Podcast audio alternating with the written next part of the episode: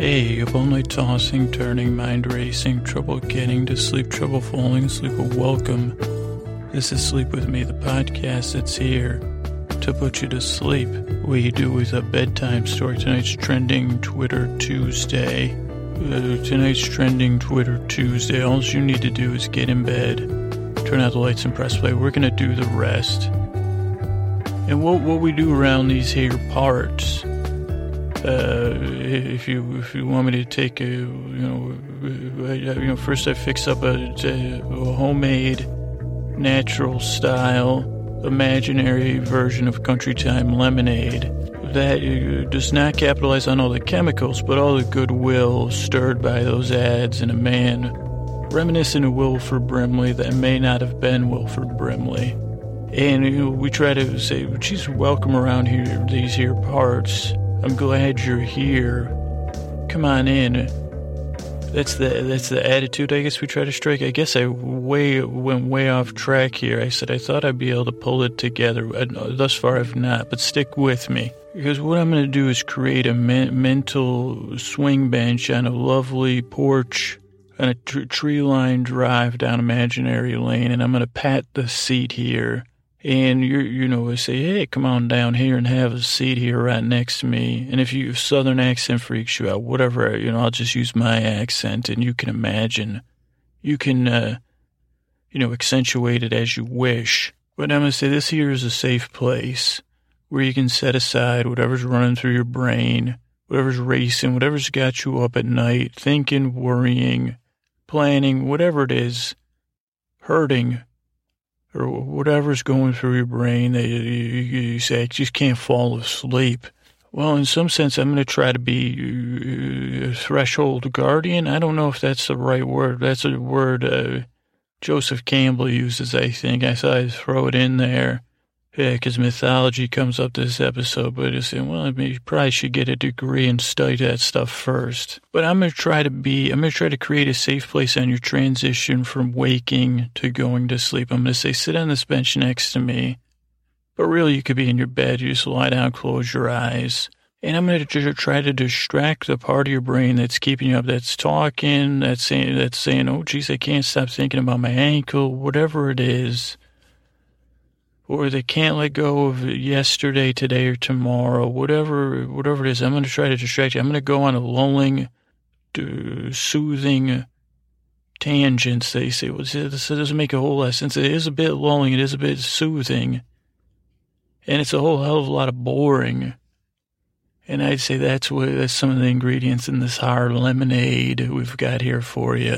And down our tree line drive, which is neither straight nor directional.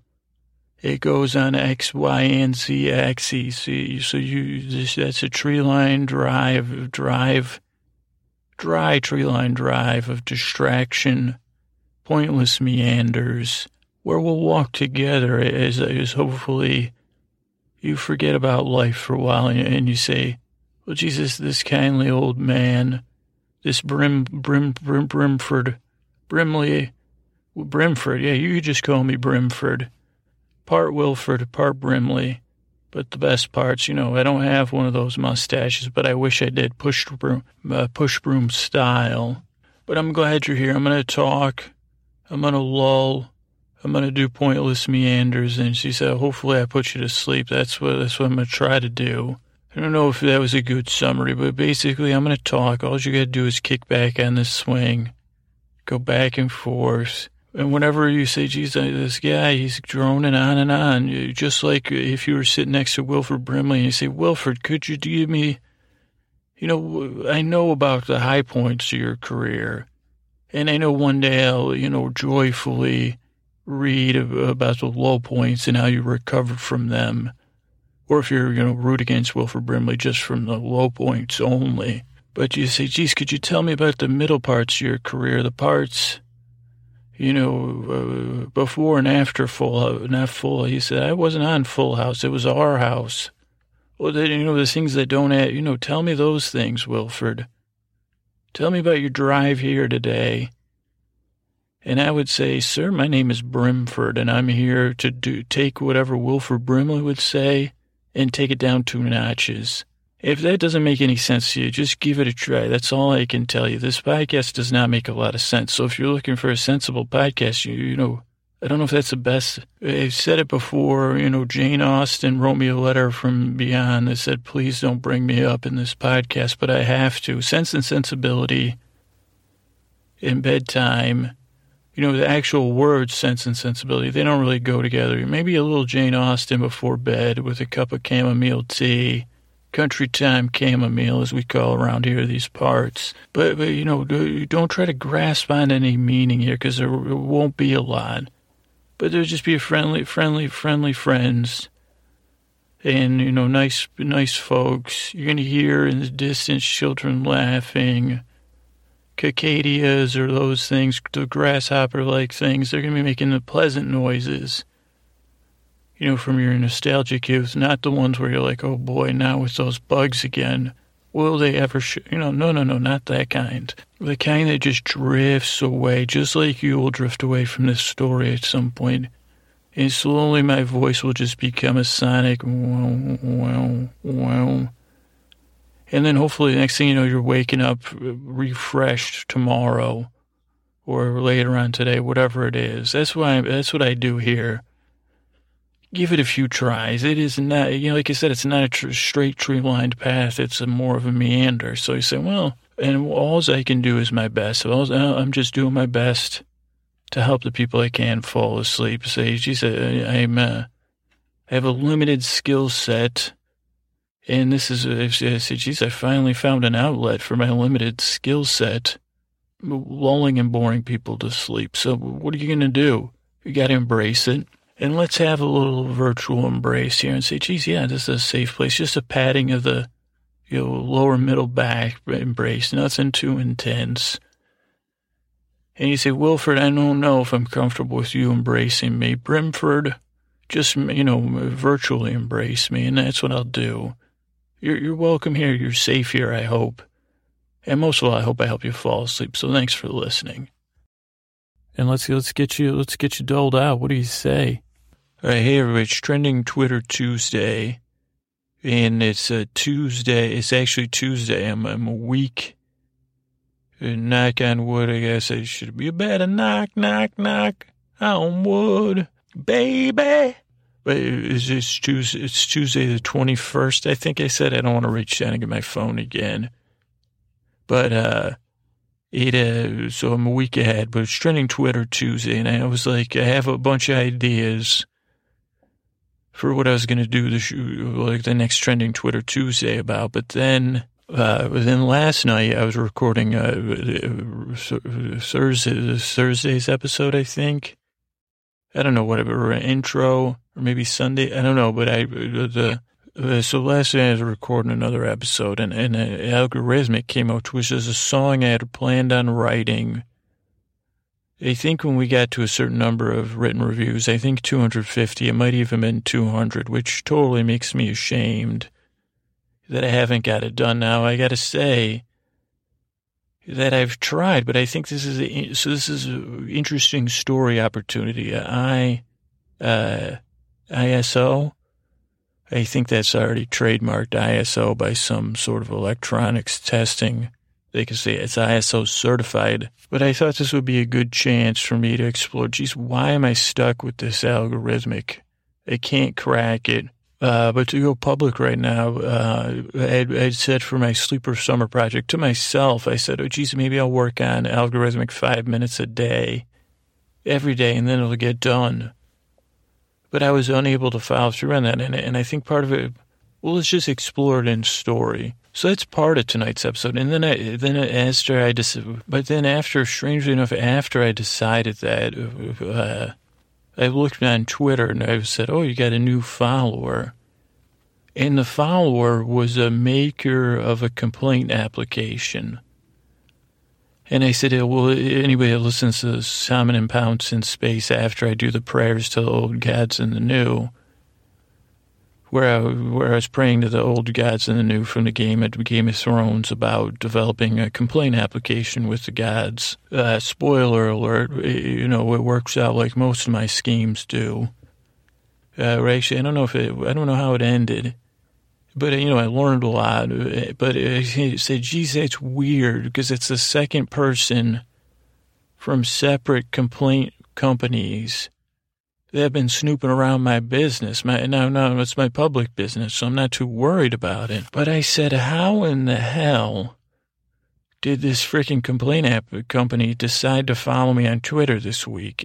Because it's not like I blog and there's no transcriptions of the episodes where it's like, oh, we're developing a complaint app from the ground up with the gods old and new. It's going to be called Midler.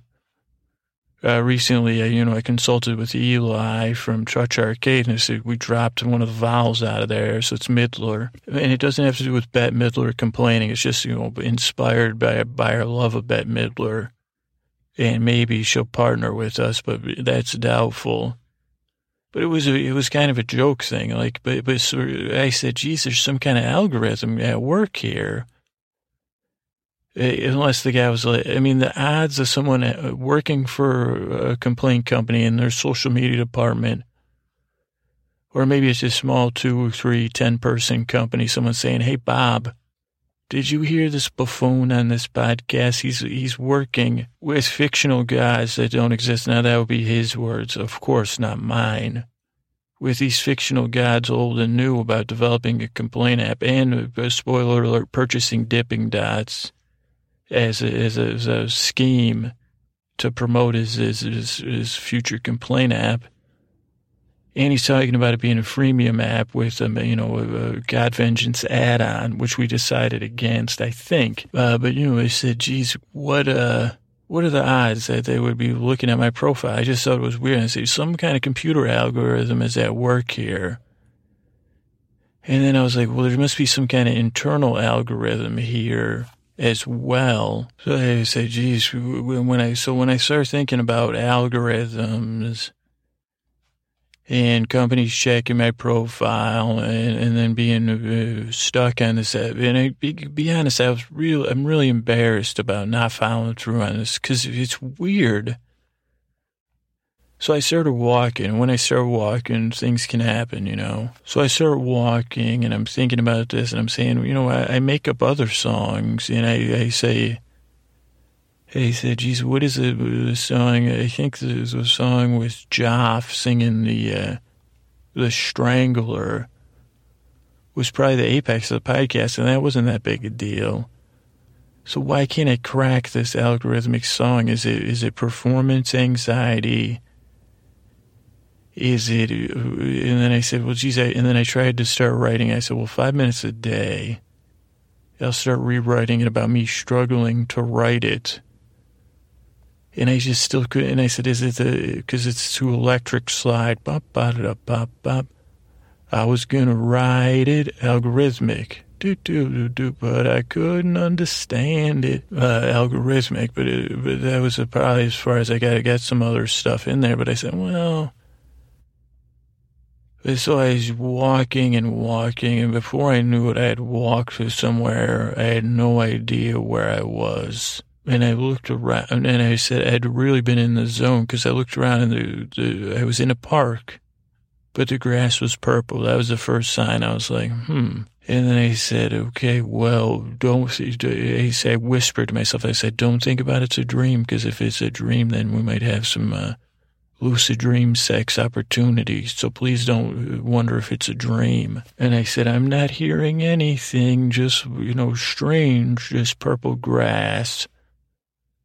And I noticed a breeze come through and the grass r- rippled in the breeze. So I said, okay, normal, strange grass, normal physics. And then I started, I said, okay, reach for, and I said, wait a second, I'm in an industrial area.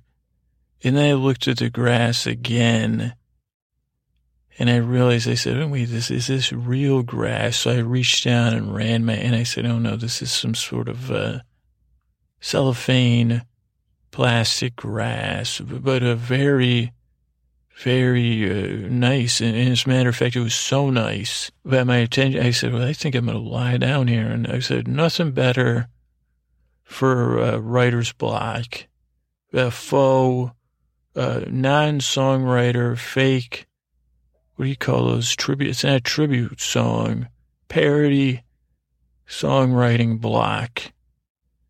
Uh, for you know, so I said, let's lie down in this, and I was so caught up in the purple grass that my attention was that I didn't hear. The, and I guess this purple grass. I don't know if it was new. I said, well, geez, I've never been in so much Easter style grass. But I said, you could really uh, uh, do some quiet walking. And someone said, enjoying the purple grass, are we? And I said, oh boy. I said, what kind of, he said, that sounds like uh, somebody that's going to accuse me of uh, trespassing on private property. And so then I looked even, I said, I pretended I was, I said, I think I lost a contact down here.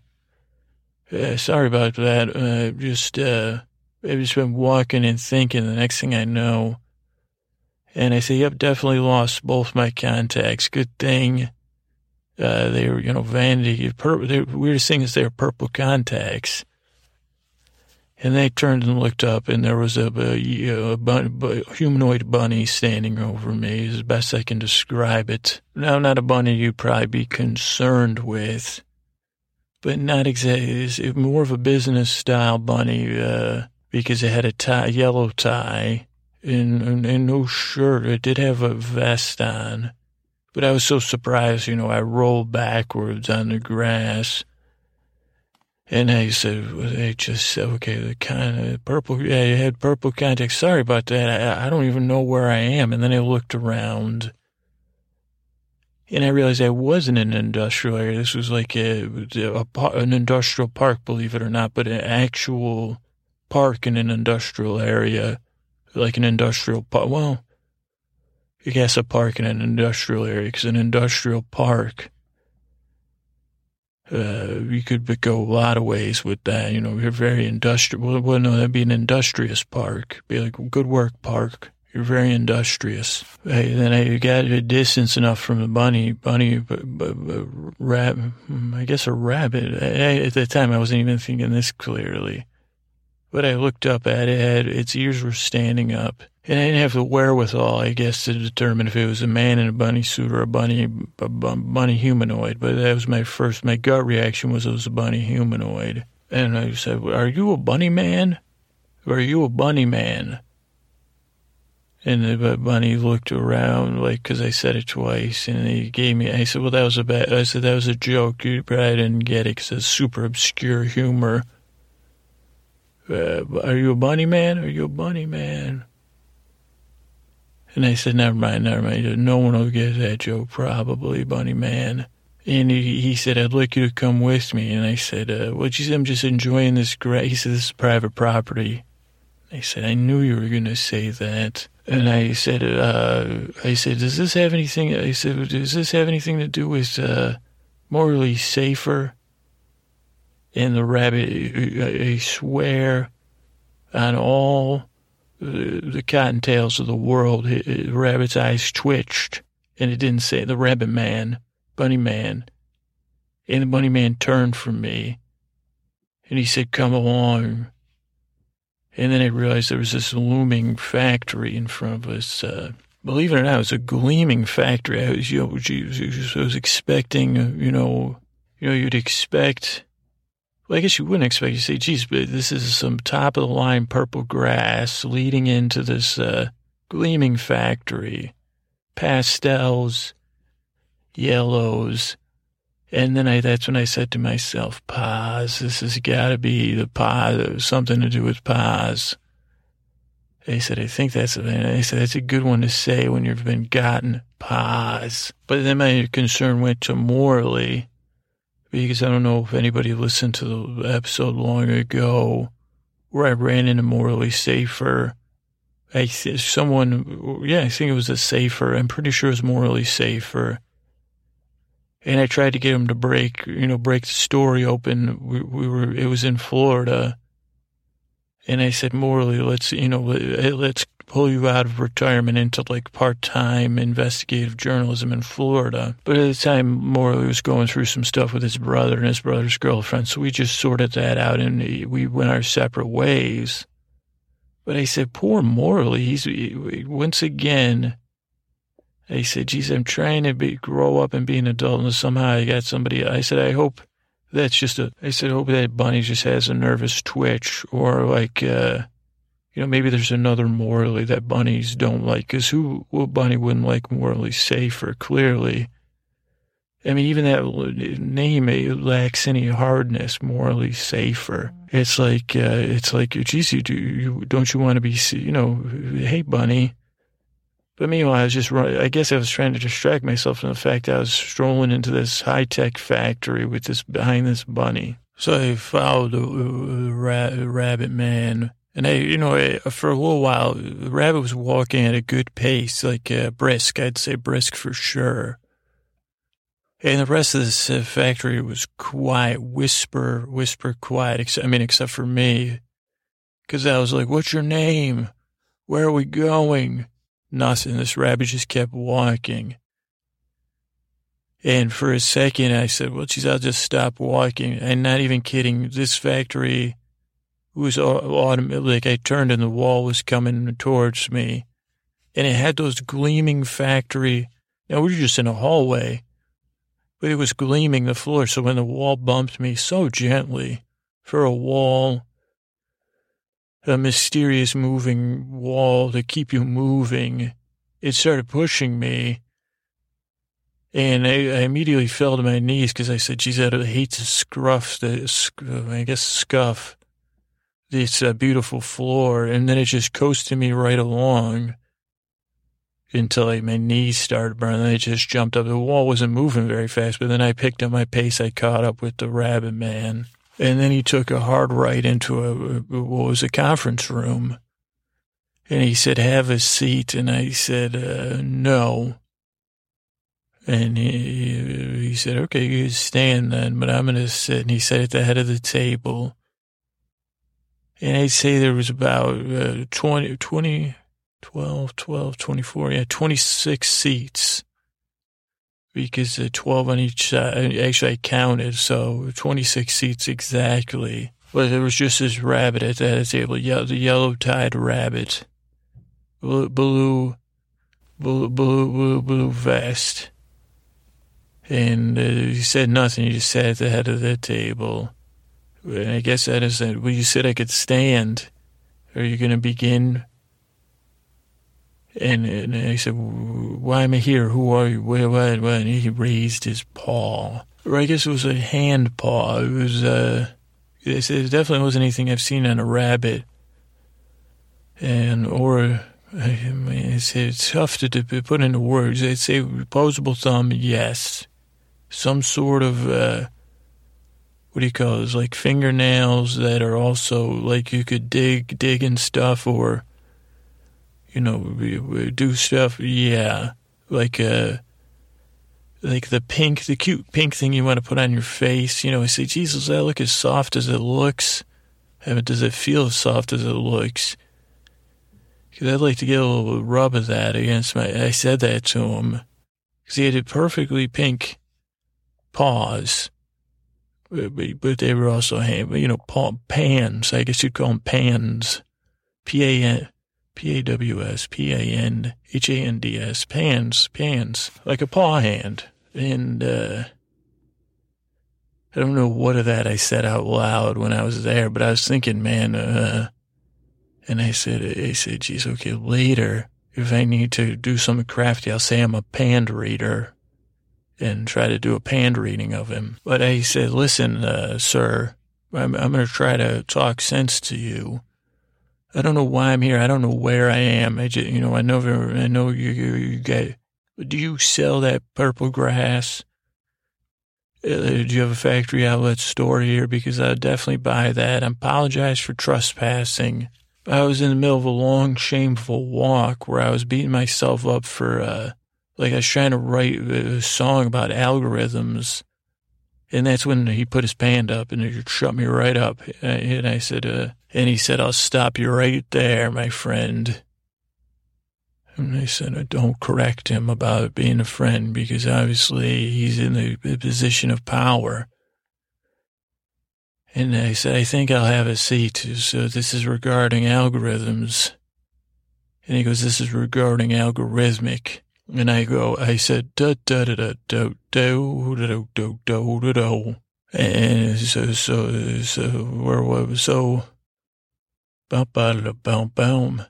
And I said, do you, do you want the rights to Algorithmic? Because I said, it's just a copy of, uh, it's just a copy of Electric Slide and I haven't written it yet. I said, is you, I said, you know, you can purchase this. And, and he said, I, I, I, he said, he said, do you know where you are? And I said, I'll give you one. I said, I, I, I think I can get in one guess. This is the Paas factory, I'm guessing. And he said, exactly. And he said, he goes, you know how many days it is till Easter? I said, probably a lot. I said, it's July 21st. And Easter's like April, March or April or May ish. And he just shook, shook his head, his bunny head, and noticed his whiskers for the first time. But I still got a good look. I said, I don't know if this is, I said, I might be dreaming, but I don't want to think about lucid dreams now. I said, because I'm not, I wouldn't even be into a lady bunny, believe it or not. But he, he said to me, he, he said, he said, tomorrow we're going to launch our takeover of the back to school shopping season. And I said, okay, go tell me more, please. And he said, "We've for too long, we at Paas here been, we've been satisfied with only dying eggs once a year. And, uh, you know, we've, we've decided as a company we would like to do dye eggs twice a year. And I said, oh, oh, okay, so tomorrow you launch your marketing campaign to, and he said, dominate the back to the schools season. And I said, sound, wow. So that's a great idea. So you can have a back to school, uh, egg dye. I said, he said, he said exactly. And uh, he said, he said, our, he said, we've hired it. We hired an algorithmic firm. And he said, we've been tapping into your podcast and believe it or not, as, as much as a lunatic as we all feel. And I said, where, I said, are you sure? you're not a lunatic because they said uh, there's no one else in this factory. I think it's a Saturday or Sunday. Though I think my grip on reality might have been loosed. Uh, or, well, you know, it was already loose, I guess shaken free. But I said, okay, so, so let me, t- let me reframe everything so I can just try to pretend I'm sane as I talked to a rabbit man with pans. I stumbled into the Paas, Paas factory, uh, and he said, wrong. And I said, okay, you can fill me in later. And a, a rabbit man, something, you've decided to, to uh, punish me for violating your privacy, public, uh, private property rights by telling me about your marketing campaign that doesn't seem focused enough. And when I said Morley Safer, you twitched and the rabbit twitched again, twice. So I said, oh boy. But I said, I'm going to leave that. And the rabbit said, no, no, no, we took you here. And he said, tomorrow we, we, we, we launch, well, we don't have a marketing campaign but we have billions of dollars in ad buys already done. And we need a marketing campaign to, for a new, and I said, who? I said, who's in charge here? And I said, this doesn't make any sense. I said, uh, let me try to make sense of this, rabbit man. And, okay, so how did, okay, whoa, whoa, whoa, how did you bring me here? And they said, well, you get the technology to move walls, gleaming factory, per- make fake grass purple. Okay, so you have some powers. I said, but, uh, but I said, something isn't right. I said, something's rotten and this is rotten as an undiscovered Easter egg on a, a month after Easter morning. And he looked at me like I had said something so wrong that had bothered him. And I said, so you guys are trying to sell more Easter egg dye and whatever other Easter egg crap you buy, you, you guys manufacture. And you capture me to bring me here. And you want me to help you somehow, uh, with a brilliant marketing campaign because your algorithms told you listen to my podcast about Midler and somehow in your rabbit, maybe are you, do you have a rabbit brain or a human brain or mostly a rabbit brain? And the rabbit twitched three times. And I said, I said, is that about right? And he said, yes, we need you to come up with a marketing campaign. And he said, we've listened to your podcast and we're pretty sure that, and I said, why don't you just pay some people that are actually marketers and then he said, there's one missing piece. And he, one of those things that, you know, wooden desk has a hidden panel and it flipped up and he hit a button and the conference room dropped about 20 floors instantly. And we opened into an even, if I thought the factory was gleaming, the next place we opened up was super gleaming. And there was like vats of what looked like uh, Easter egg dye and rabbit, full-grown rabbit men working. This was some sort of underground. There's boiling. They look like they're boiling vats. All very standard evil guy stuff, or you know, evil plan stuff. But you said, "Geez," and then I said, "I said, oh, I said, okay." I said, "So you you need my help selling?" I said, "Why why me?" You know, other than you know, you listen to my podcast and you know your smaller mammalian brain. I said, This is great. I said, How much do you pay? And he handed me a round medallion. He said, Put that on. And I said, What's this? He said, A one way ticket off Earth. And I said, Well, geez, you definitely listen to my podcast, but you don't always know. I said, Great, but I don't want to leave Earth. And he said, You'll need to. And I said, Why? And he said, we come from the, you know, some planet Rabbitonium or something. I, said, I, I started to get irritated, you know. He said, we're taking over your planet. We're from, you know, from another world. Planet Rabbitonium, we'll say. I don't know, because I was starting to get, I was having a rage attack.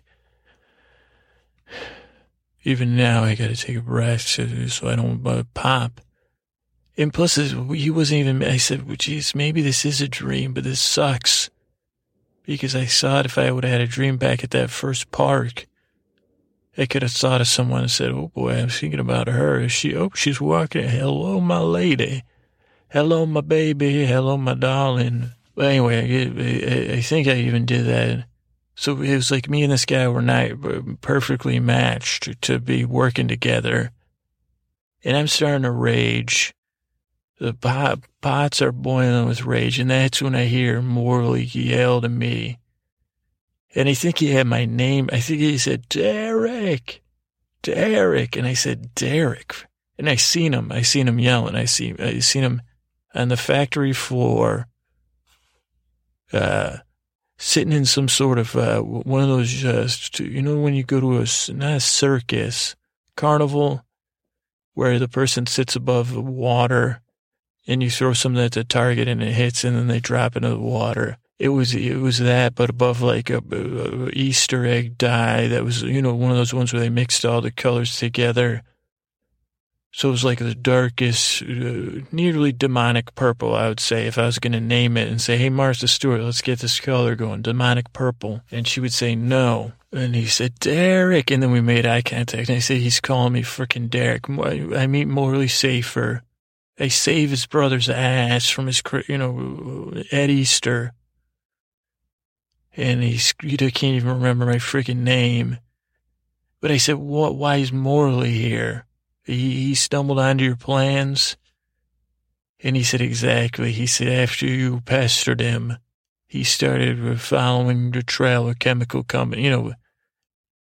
And I said, why would Morley care if you were making more Easter egg dye? And I said, "Oh wait, the takeover part." I said, "I totally forgot about that because I'm so I'm so angry there." But now I'm uh, uh, somehow Morley uh, saying my name wrong canceled out my rage because that's really irritating. And I said, Did you listen to that one where the stupid dog kept barking so loud? And I said, If you like my podcast so much, why are you being so rude to me? And I said, I don't even know your name. Do you mind if I call you Peter Cottontail, Peter? And the rabbit just nodded. And he said, Rabbit Peter, he said, I, I never said I listened to the, I liked the podcast. And I said, well, geez, this is not going well because I can feel myself aging. And I said, okay, you know, obviously I'm going to try to screw your plans up. You got that, uh, bub? And he didn't look like it. I said, well, he's definitely from not the earth because he doesn't know bub is. I said, Cottontail, you understand me? And he nodded. And I said, well, what's the hurry? I said, why you got to capture? I said, okay, Morley found out about your chem- takeover chemicals. Why can't you just wait till Easter?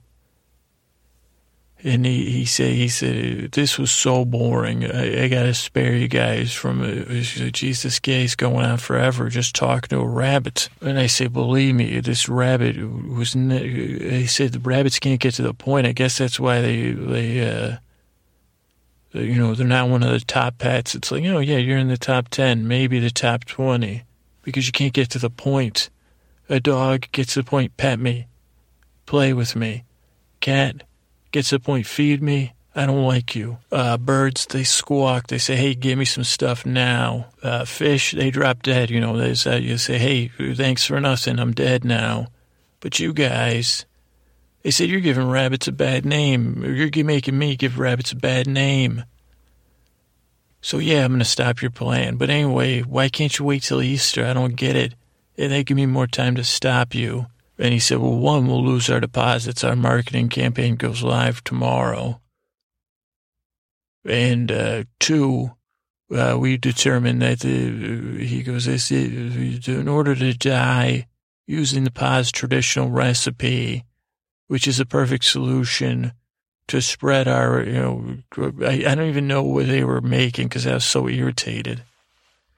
And he was so boring. He said, geez, in order to the dilution, he said people need two doses a year for them to take over. And I said, are you doing like a, like a mind takeover or are you taking everybody out? Because there's got to be an easier way for either one. And then Morley yelled Derek a couple more times, and he, he and he saw me, and I said, "Geez, I love Morley Safer. What can I say? Even when he gets my name wrong, even if this guy is not the real Morley Safer, he's like Mar. I don't know. I'm pretty sure it's Morley Safer though, but I'm not positive. It was some guy that looked like him.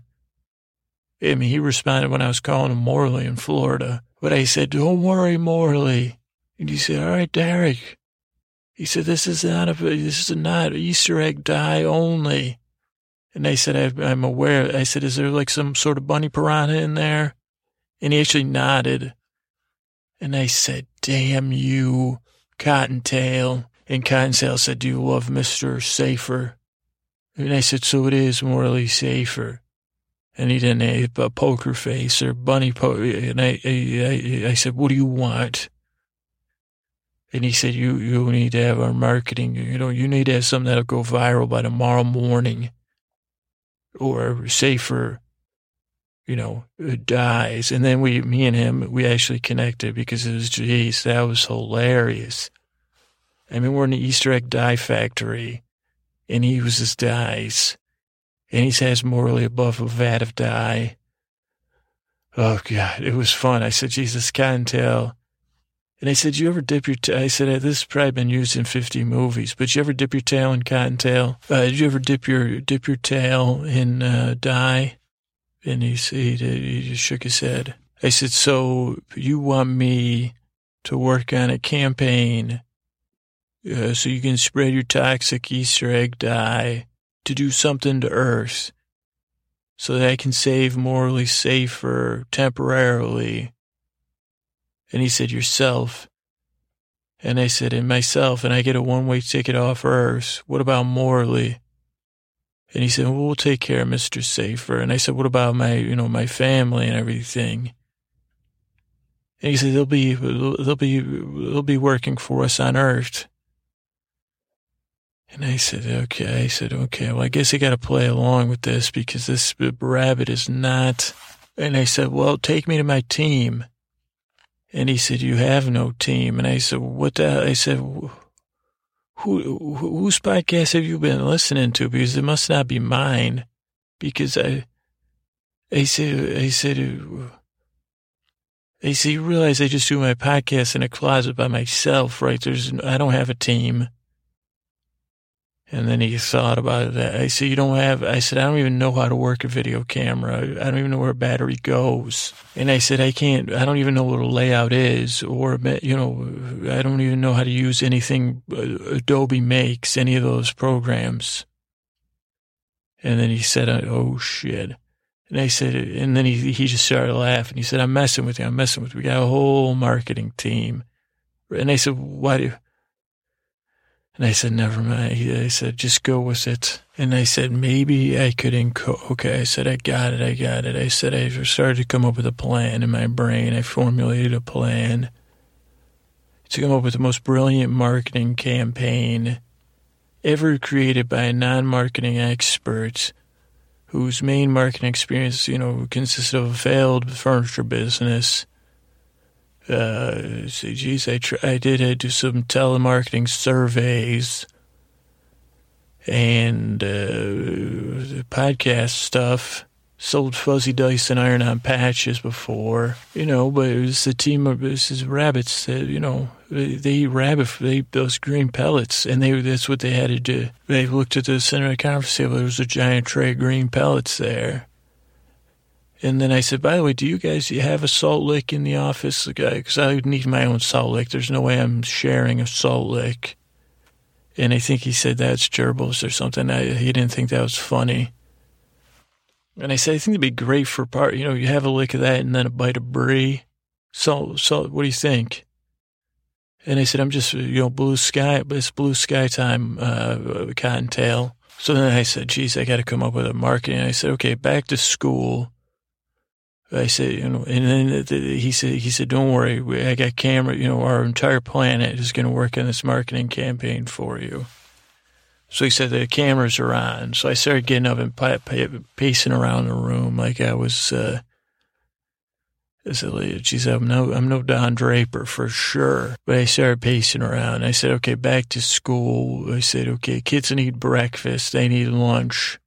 I said, there's your hard boiled eggs. I said, somebody's writing this down, right? And they nodded. And I said, Cottontail, get out of here. I need privacy. And so, you know, if we could do a flash for, you know, I was working on that. I had, you know, geez, I started thinking, I said, okay, the eggs, you know, that's good for breakfast. You say, just hard boil them. And then I said, okay, guys, it, it was hard pitching and, you know, going back and forth with a team of rabbits that were sworn enemies of the earth. You couldn't see them because he didn't think to have a two-way fucking feed like Skype so I could say, geez, plenty of coffee though, plenty of coffee. It's like some sort of self-perpetuating coffee machine. So that totally kept me going. But I was pacing. I said, okay, the eggs, back to school, breakfast. And I said, okay, we just got to think, you know, breaking the egg open when school's going back. And I said, that doesn't work. And I said, end of the summer. I said, no.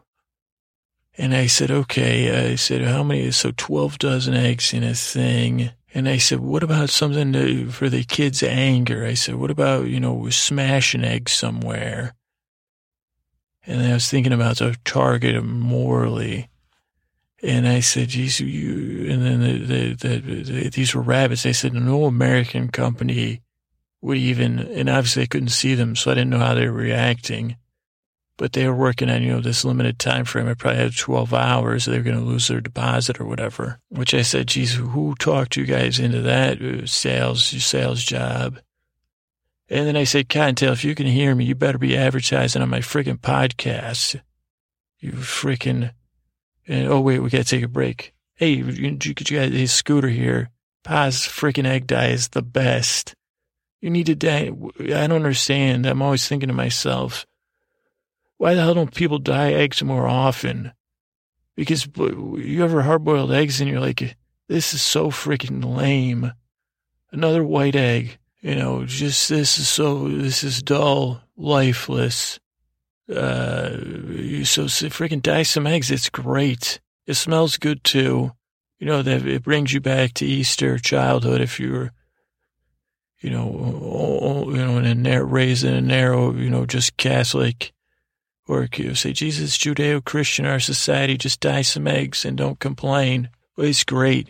Dye some eggs. Paas. Paas is the best. Okay, back to the show. So as the hours ticked by, I, I just kept throwing ideas. I said, okay, so we got the eggs for and you, I said you could do pitch to the parents that, you know, because the parents got back to school anxiety. Mostly it's around how the hell am I going to learn to make a lunch again? So if they knew they could have, uh, you, you pitch the parents on the, uh, it's like this big thing where all the kids are going to eat hard boiled eggs for breakfast and lunch the next day. You know, maybe work some recipes into it. And I was like, but, but you got to have somewhere where the kids say goodbye to summer by smashing eggs. And luckily, there could be no resistance. So I said, oh, gee. So I started coming. I said, and to be honest, I'm not trying to, I, I, I don't, I'm both ashamed and extremely proud with myself. So I worked through the night, pace in this room, pitching ideas to some team of rabbits somewhere and in some sense, I said, geez, I don't really, I said, I don't want to, I want to save Morley. And I said, I, but they never said we're going to have to sit around and wait for the marketing results to come in. They just need, I said, what, what, what's with rabbits and deadlines? I'm real, this is becoming a rabbit bashing. But, but anyway, I started coming, I said, geez, okay. So I came up with all these ideas, like different games and, uh, you know, Jesus, you, how great would it be if you had, instead of an Easter egg basket, we come up with, you know, a, a backpack basket, a backpack basket. And I said, well, it doesn't have to rhyme with basket, I guess. And I said, that's where you get the school supplies are a surprise. Instead of going shopping for school supplies or your clothes for the next day, and then the, everyone knows what they're wearing for clothes and I was like, and you as a corporation should donate, you know, to make sure everyone that uh, earns less than like 60, 70,000 a year is going to get sweet school supplies too. And even then I heard a couple rabbits growling or something. They said, hey, yeah, well, I don't care. You know, for every pack of dye you buy, one, there'll be one more twinkle in a child's eye come back to school morning and I was like, can you get this fur? I said, well, geez. And then I said, maybe, just maybe, Paas, Paas people, you get some giant government grant because you unify this. You're finally the ones that unify the school calendar. If that's a good idea, I said, maybe you guys do. You guys Paas Institute? I said, maybe you should get a think tank instead of call, checking out podcasters to do your marketing work. And then he, I was pitching, and I'm pretty sure, even though the ideas I told you, I'm sure there were some good ideas in there because I was like going a mile a minute, drinking coffee, drinking coffee. Even at some point ate one of those green giant rabbit pellets. Tasted like grass and sawdust. I'm pretty sure that's all it was. But then it started to catch up with me. The fact that I was probably being the most productive, probably being the most productive and come up with the best ideas of my entire life, but to uh, use against my own people, the human people, the human people and the school children of Earth. And I was like, this is horrible. And, and at some point I, I noticed that, you know, no one came in when I stopped pitching ideas. I mean, for, and then for a while I was singing algorithm, you just blew it algorithmic. You helped Paas Corporation destroy it. Planet Earth thing. So I'm up there all, all night. I'm working all night. And then uh, at some point I passed out because I was weeping in shame. I was like, geez, they just, uh, if, I, if I just attained marketing brilliance. And I fell deep asleep on this conference table. And then I woke up and I said, geez, uh, I fell deep asleep on this conversation, but then I woke up because I, I said, I didn't really fall asleep. I was just so exhausted. And when the earth was making weird noises, And I said, I need to to get Morley Safer out of here. And then I like uh, I said I tried the door, it didn't work. I tried uh, I tried the windows, they didn't work, and the windows looked out on the factory floor. I still saw Morley. He was down there. He was sleeping. He had a pretty sweet sweet neck pillow, even though he was sitting above the the vat. They had him kind of strapped in with some bungees and he had a neck pillow, so he looked semi safe. But I said, gee, I said, that's both a nice and, I said, they couldn't have moved him. I thought they only had him in, the, and they noticed the factory must have been closed for the night. I said, oh.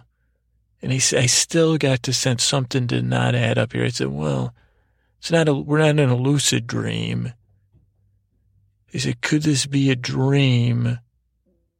And I said, if it's a dream, the door will open and a beautiful woman will come in, particularly possibly. And I said, you know, I thought of some somebody that I had seen recently, and the door did not open. But I said, well, that's not proof; it's not a dream because I try that every time. And then I said, and then usually I start to try to like let my attachment. And I said, where would a rabbit hide a? Uh, where would a rabbit hide? And then I thought about it. I said, I wish I didn't drink so much coffee. And I said, these guys have the technology to make a perpetually refilling coffee machine. And uh, they don't, they can't come up with it. And then I said, oh, Jesus, coffee's got to be coming from somewhere. And I went up to the table that the coffee maker was, and I went to the wall behind it. And I started punching the wall and I realized that it was a, it was actually a, a, door. So after I punched it a couple times, the door started to shake, and then I opened it, and then I saw this poor rabbit man in there was just in there with K cups, and I said, "What a waste." And he looked at me, and I saw it was just a floor was covered in those stupid cake. I said, "Who the hell?" And I said, "You guys own Keurig too." And then I, I was so enraged. And believe me, I know a lot of people have K cups. I. Uh, but it just sort of threw into a K level cup rage. On top of everything else, I grab this rabbit and I say, Where the hell are your keys? Blah, blah, blah. And they say, You don't have it. And then I realized there was behind him was a another door. And so I got out of the rabbit's way and went through the door and went into this giant room of, uh, you know, coffee cup storage. And I said, this pot, I said, I got to get a hold of the shareholders of this pot because this Peter Cottontail. And I said, I don't know if they're publicly traded. He said, they're probably Swedish or, uh, I said, but now with this guy in charge, probably like a, and I said, geez, what a shame. He probably, they probably bought the company. But then all of a sudden the room started to tremble tremble and they, I heard all the K-cups sh- sh- uh, shaking. And I said, they, I said, well, that could be something going on inside because I drank so much coffee. They're identifying with the coffee. And I said, maybe that's part of my rage.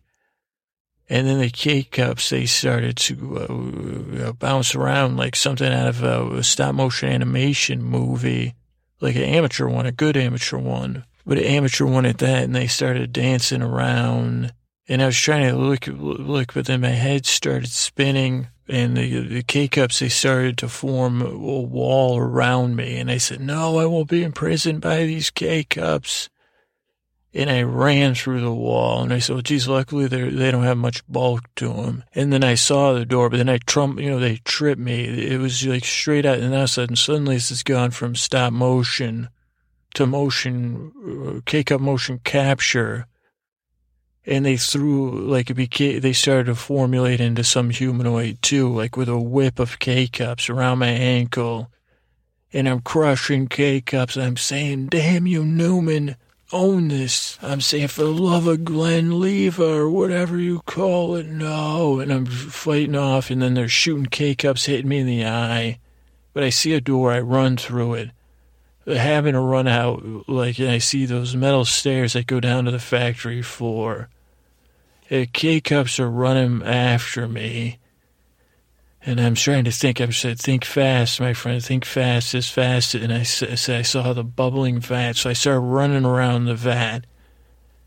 And at first I said, well, maybe these K, cups uh, aren't as. So they started chasing me around the one giant circular vat. And then Maury woke up and he said, Derek. And the K cups looked at him. One K cup shot him, put him right back out. And I said, "You're gonna pay for that." What? What? What was it? Was that a? Uh, was that a generic or a brand name? And I said, "What the hell licensing agreements do you have?" And I said, "Geez, I didn't know I had this vein of feeling about K cups in me, considering my parents have one. They might even have one Uh, and I said, geez, I drink a lot of coffee, so I should have better keep my mouth shut. But I started running around this vat, and as sooner or later, the K-Cups had the intelligence to stop. And then I almost ran it, and I said it was started with like playing with a dog. We're chasing each other. Then the K-Cups broke into two, so I kicked one, caught my foot, uh, a whole sequence. And then I noticed all the other K-Cups. There was another K-Cup of broken K-Cups limping at me. And pretty soon they had gotten a group of like all the K cups, even the discarded ones, which I said, geez, about time. I said, I'm proud of you guys. They had cornered me. Yeah, like broken K cups, discarded used K cups, and fresh K cups. Forming, and then they formed one giant K cup uh, creature. Had me up against this vat. And Morley was out cold. And I said, oh boy. And I said, how dumb. And then I started thinking to myself, how dumb is these K cups?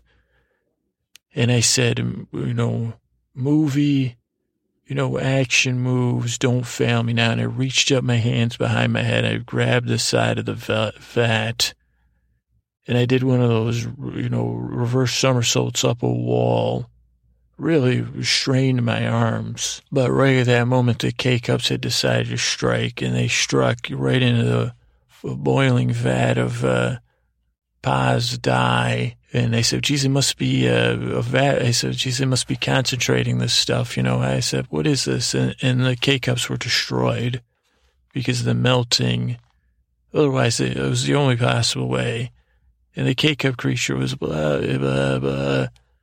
And they said, that probably isn't good for the dye either. But then I said, I got to get the hell out of here. We, I got to get to the, uh, you know, marketing. They said, geez, I don't even know. Hopefully I'll wake up. Uh, so after the K-Cups were gone, I ran, ran over to Morley. I, I, uh, I said, oh, geez, I don't want to, I, I said, Morley, Morley. He said, Derek. He woke up. He said, Derek, Derek. And I said, Morley, is this a dream? And he said, no. And I said, so is the Paas Corporation trying to avoid some, some convol? And he said, I don't know. I can't get to the bottom of it either, but it's bad. And I said, I'm pretty sure I, I, I made it worse because I just gave him an ace marketing campaign to, uh, to, to, to a new back to school celebration. I said, I think I even came up with a witty name for it, but I'm not sure what I called it. And they said, here, and I said, I helped him get down. It was a little bit treacherous, but boring treacherous, trying to get this old, older man un. And I said, geez, is that, is that a cellophane purple grass on that neck pillow? Morley said, it is. You wouldn't believe how comfortable it was. And I said, damn that Peter Cottontail. So I got Morley down and I said, I said, Morley, we got to stop uh, this eventual, this launches marketing uh, behemoth, which will eventually, uh, and I said, you, I said, I said, what in the name of Lesley Stahl's Lowell Bergman's phone number? And Molly said that wasn't funny. I said, well, I said, I was hoping you would wake up and say, what in the Lesley Stahl? I said, I love, I said, if I had to choose between the two of you, I don't know who I'd choose to save, Morley. And he said, you best be joking. I said, I said, anyway, Morley, I said, where the hell, you got your phone? Do you have a phone? Are you one of those flip phone holdouts? And he, no, he pulled out a freaking, uh, some sort of phone and. And I said, you need to get Lowell Bergman, Glenn Greenwald, Lesley Stahl on the horn now. And you know, see if you can get a hold of freaking some other guys uh, whose names I don't know of. Maybe get Robert Reich on there because I think I'm betting him and uh, Bergman are neighbors. I think they both teach at Berkeley. As, as a matter of fact, get Michael Pollan and uh, Eric Schlosser. I think they they live. I think they all teach at Berkeley. I think. Lowell, that uh, luckily Morley hadn't had as much coffee as me. So he said, okay, and he was already dialing.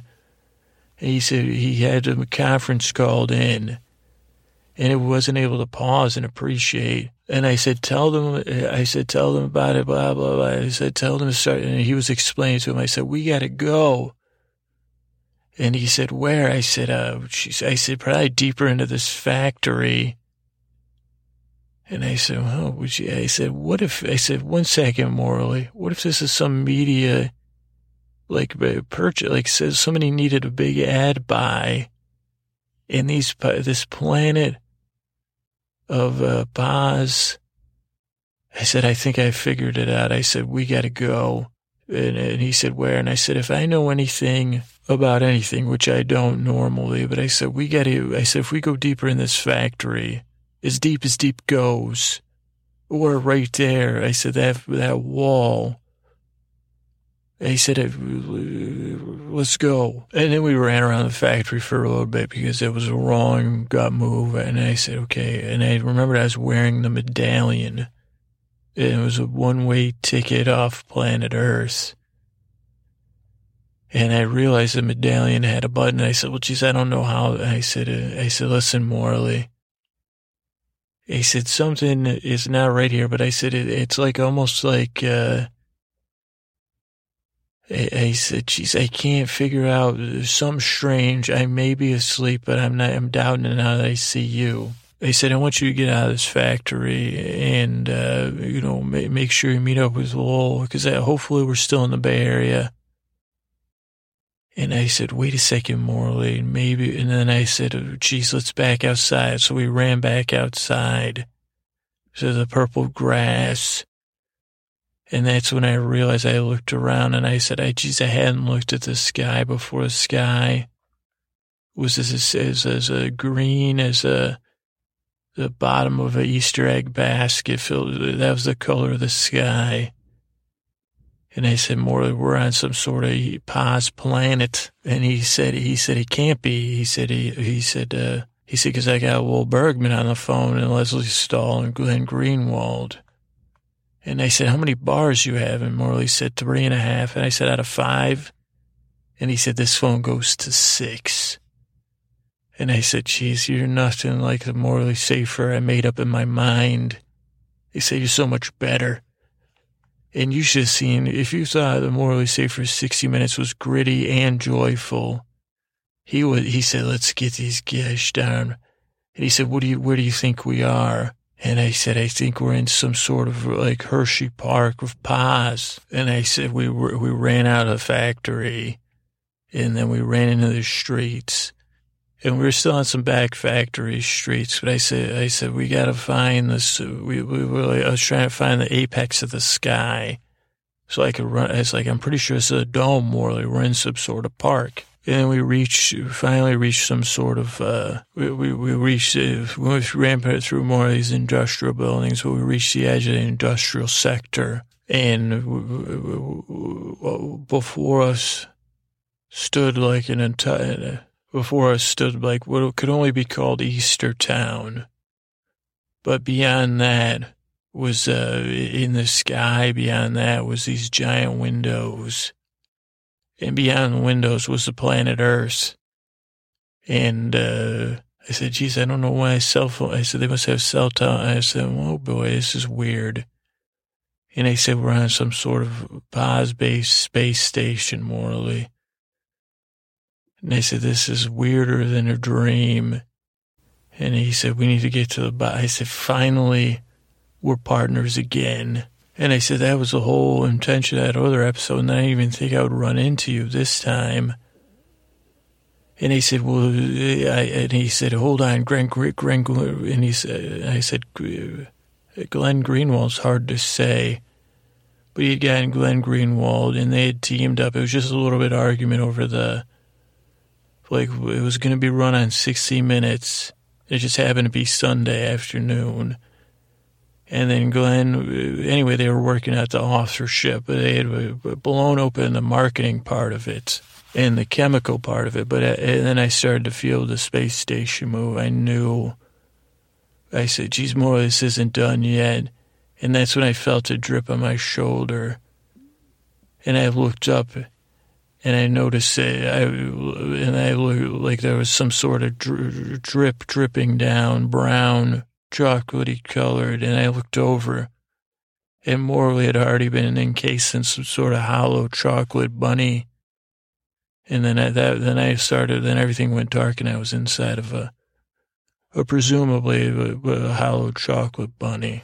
And that's that's the end of the story for tonight, I guess. So we'll leave it there. I guess this is going to be a continuing tale of. uh Paas Planet. I don't know. I didn't expect this tale to come up, but it did. So I hope you're asleep, and uh, if not, I'll talk to you soon. Hey guys, this is Scooter here. Uh, this is a trending Twitter Tuesday episode, but it, it's uh, weird for me. It might not be weird for you because uh, I'm recording this episode one night after I recorded last Tuesday's episode. If everything goes out according to uh, schedule.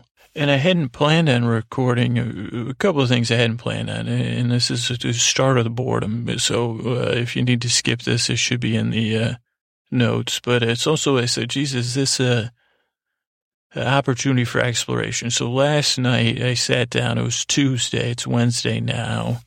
Actually, let me get the. Uh, I'm gonna pause and get the trend Twitter trends because it's like 7:40 something.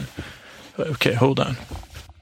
Oh boy, I might have to charge my phone. So it's uh, Wednesday. Oh, I didn't look at the actual the 22nd. It's about 10 to 8 now. And so last night I sat down. It had the had the idea on Monday. This is a week my daughter's away, so I'm recording podcasts. I'm trying to get a couple ahead or just get some stuff done. But tonight I had scheduled to work on a metastasis episode and get half of a metastasis done. But so last night, though, I had sat down and I was going to do an episode about uh, having trouble writing algorithmic. And that was one of maybe one of my sleep, sleeper summers projects to write this song algorithmic to electric slide. And why I was going to explore that as a story idea and he said, Jesus, he thought it was going to be a home run. I said, explore a story idea about being stuck in a creative process. And, and I'm not kidding, like the total fog of whatever you call it, ignorance or whatever, uh, whatever Mc, Marty McFly, Biff always used to say, McFly, you're so, with childlike ignorance, I guess. I said, Jesus, this is going to go great. There's no better way to beat procrastination and writer's block than by talking about it and then going blind into trying to tell a story about it. And I think it would have been fine then, but I said, okay, I'm going to use these writer emergency cards. That, as I said, one of my personal heroes created these cards. John August he's a screenwriter. I've talked about a Wonderful person and a wonderful writer. And he made these cards to help writers that are stuck. And I've used them before and even when I said, I said, geez, these cards have worked for me every time. It wasn't the card's fault, but I felt like last night the episode did not go well, which I think is so interesting. I was also trying to um, record it like on my phone because I was going to periscope this the last half and record the first half and then see uh, and see how it went. But I, I have never. It's been a long time since I've had to uh, that I felt like really, really uncomfortable. Like the story was just not flowing. I just wasn't happy. But but let me tell you, the other times I felt like that, and I haven't listened to it, I haven't edited it, so I have no idea how it turned out. And then I still have to edit it and take out like the pauses and stuff. But every uh, in the times in the past where I've thought an episode has gone horribly wrong, people have always it's always been like a couple people have gotten a hold of me, especially people I've never heard from before and said, "Oh, that was my uh, horrible." That was, uh, and said, "Oh, that was my favorite episode ever." So it goes to show how poor my judgment is, and even a lot of times when I'm editing it, uh, I, I see, I, I hear it the second time. I say, oh, this actually turned out pretty good. It was just my self criticism coming up when I'm trying to tell a story. And I share this with you guys for a couple of reasons. One, because I'm, di- I said, you know what, Scooter, you got to get back on the horse. You got to dive back in because the story had a cliffhanger. And honestly, I was going to wait till next Tuesday to record it and recover and listen to the edit and maybe build up some of my confidence and then get story ideas so I come into this preloaded instead of, you know, more blind. But I said, okay, Scooter, well, let's just go. Let's jump back into this and see how it goes.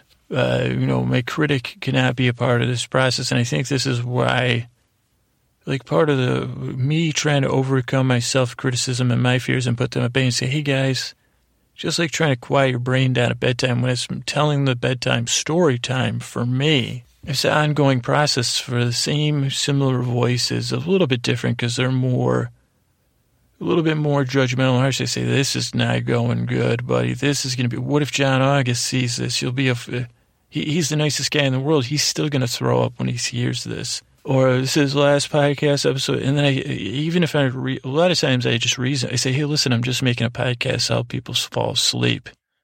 If it's, if the middle part's wicked boring, that's what the podcast, I don't have to tell perfect stories here.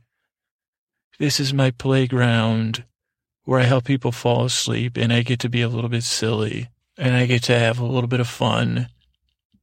And a lot of times if I see how the story goes, the story goes and it feels okay. So, but last night I was unable to do that. I'll be honest with you. I was kind of banging my head against a wall.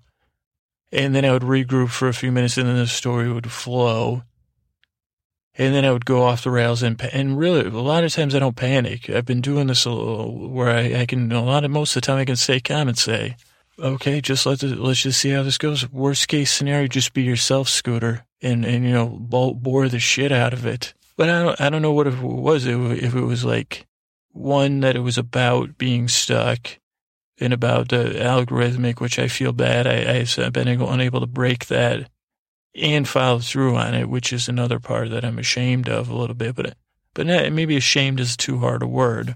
Uh, not happy with myself maybe is a better word. So that's kind of like a long explanation of what this episode's about. But anybody, the reason I'm sharing it is one, I don't think this stuff ever stops just because we're going to sleep. You know, that's when it gets the worst for a lot of us. But they, I know a lot of you whether it's creating something just for use around your home or, or wanting to share something with a small portion of the world, something special you want to make, or something you want to express, or something you uh, issue you feel strongly about. I know how hard it is. If you, if you, because if you're listening to this podcast, you got to at least relate to what's going through my brain. And if you have to go through anything similar, I really feel some compassion or empathy, whichever one I'm supposed to feel, that I actually do in this case. Because making stuff can be incredibly hard. Just overcoming these obstacles, these internal obstacles. And they're never vanquished or beaten, unfortunately. That's the truth.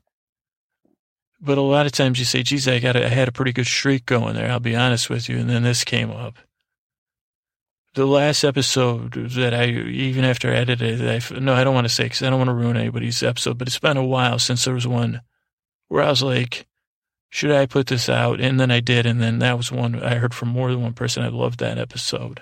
So it's just funny that some voice in our brain that treats everything like it's hard fact can be so wrong. And I guess sometimes uh, I don't, I got to find some courage tonight and go back into this story and it had some good elements. And I think it might have been a pretty good story. It had Morley Safer. One, you can't really go wrong. And it had rabbits trying to take over the world, I think. So I don't know. This is just Scooter trying to uh, uh keep the line of communications open.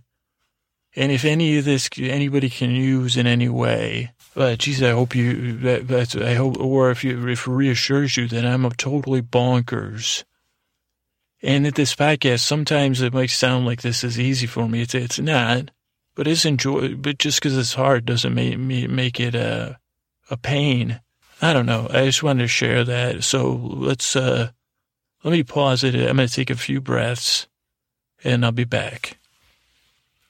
All right. So when we last left off last week, and Drew just a note, if you're going to do a story episode, do it here and now with that nonsense you just went through. just, just like an internal critic, uh, calling that nonsense.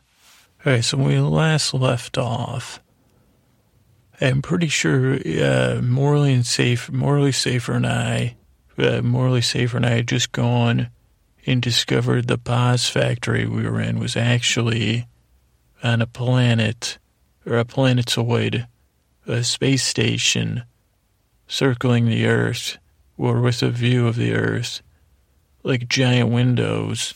We had discovered that the fact that the Earth that we were in the Paas factory was a space station and then Morley and I were sealed inside of chocolate, what, what I assumed at the time were cho- a hollow chocolate bunnies. Like we were sealed inside of it, but, and, and I tried to break out. And believe it or not, uh, it must have been like kind of like, uh, I don't know, it was devilish because it, it sealed very fast. And the only thing I managed, because you would have thought more Morley, he said, it's melting, push your hands through. I'm, you know, he was a old, he's an older gentleman. So he's putting it on me. And the only thing I managed to push through was one of my pinkies and it got stuck in the chocolate. And then I was trying to communicate with Morley to get more bright ideas from Morley, but he was, he was very muffled. And then you could hear on the outside they were wrapping, I, I, I, assumed, yellow ribbons around the necks of our bunnies. But my pinky was chawing the chocolate, so I was licking and licking and licking. And I said, This chocolate's not melting. Morley couldn't hear me. And I said, Okay, well, at least Glenn, at least Glenn, Glenn Greenwald, Lesley Stahl, and Noel, Berg, Lowell Bergman maybe Noel Bergman. I don't know if Noel Bergman's a uh, a journalist or supports the journal journalism industry in any way. But at least the big three, as I call them, like more Morley, just Morley. But you know, I don't know. I just call those three the big three. I just started calling them the big three. Stahl, Lollman, and Greenwald. Greenwald, yeah, this guy started with Stahl because that's so powerful. So they're all Greenwald and Lowell. Nope. Stahl, Lowell, and Greenwald. Nope. Lowell, Lowell, uh, and we'll work on it. I mean, I guess you can see why I called it the Big Three. But anyway, my pinky's caught in the chocolate, but I was like, okay, at least the marketing campaign's been exposed, the chemical campaign. Probably my name. I said, I wonder if they know I was the creator of all the brilliant marketing. If someone says, what's an incredibly evil intended marketing campaign? Well, let's not break the blame the marketers for it. Let's think about, uh, you know, who was the brilliant mind behind this caffeine fueled campaign to invent a new holiday? I wonder if it's the same guy then invented of All Husbands Eve, the uh, celebration for unmarried or uh, for married childless men the night before Father's Day, uh, sponsored by, by whatever beer company bids the most. All Husbands Eve, uh, still available. Uh, not because there's no bidding though, because bidding's just, you know bidding's open. Uh, you know bidding bidding war is a, it's a slow war, the bidding war for All Husbands Eve. Uh, so Morley and I were in these uh, these chocolate bunnies, and, and then I feel moving. I feel us moving in like a what do you call that? Like a uh, you one of those things called uh, forklift type. I hear the meh, and even the beeping backing up. And I said, oh, "That's good. The rabbits practice uh, what occupational health." And then I said, "I said I heard Morley clearly." He said, "Derek." He's still call me Derek, which, oh, jeez. You'd think by now I would have told him he was getting my name. He said, Derek, think like a rabbit. An evil rabbit.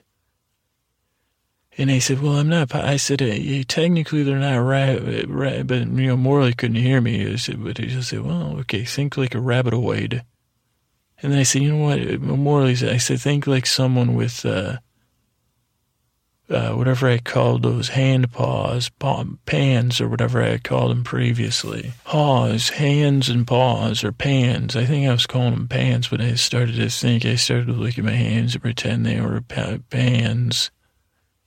And I pressed them against the hollow chocolate walls. They were just thick enough to resist my clawing, licking, pounding, and all that but I had, you know, room to move and stuff. But it, just, I didn't notice. I said, geez, this is, after a while, it's to get pretty uncomfortable. I'm at an angle. You know, I think my head was where the bunny head was, and my main body was in the bunny's body. And anyway, not important, not important. And they said, well, I said, well, they got this thing. said if they have this, they've got to have something more powerful than a weak marketing campaign, last minute marketing campaign uh,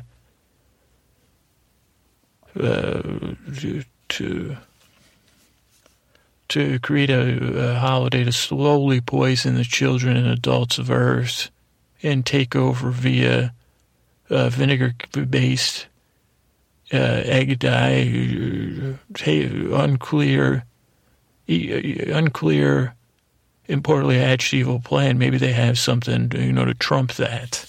And then suddenly I thought, this is in my wheelhouse. I said, okay, they had a bad plan. And they said, they said, well, let's come up with a better one that's not as bad. And they came up with the one that they just executed.